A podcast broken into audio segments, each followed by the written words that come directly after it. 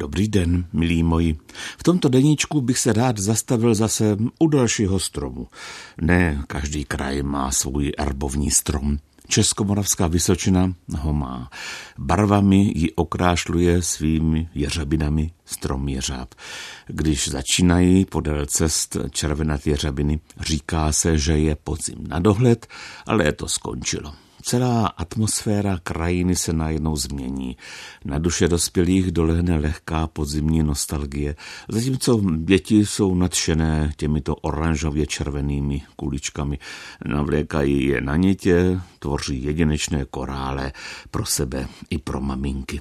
Zahrádkářská veřejnost se však rozhlédne po zahradě a pokud najde ve svém sadu jeřáb černoplodý či jeřáb sladkoplodý, ví, že nastává čas sklizně.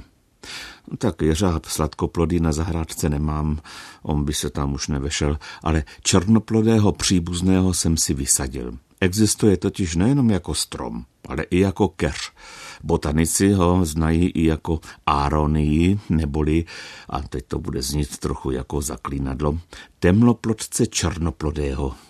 Já to někdy pletu a říkám mu černoplodec temnoplody. No, ono to vyjde na stejno. Začíná kvést brzy z jara a v létě na něm dozrávají takové černé kuličky, které připomínají velký černý rybíz. Tedy svým vzhledem, jinak chutnají jinak, jsou jen trochu nasládlé.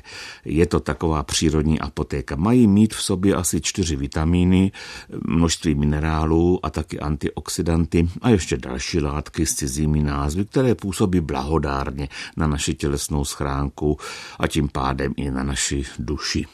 Hodně barví, což se pozná na našich prstech, když je trháme, však se taky využívají v potravinářském průmyslu i v textilním průmyslu. Je to nenáročný brach, snáší dobře i mráz a je vhodný i do nadmořské výšky nad tisíc metrů. Z řady keřů Aronie se dá vytvořit živý plot a jejich listy jsou krásně tmavě zelené. Na podzim se zbarví do oranžové až sítě červené barvy.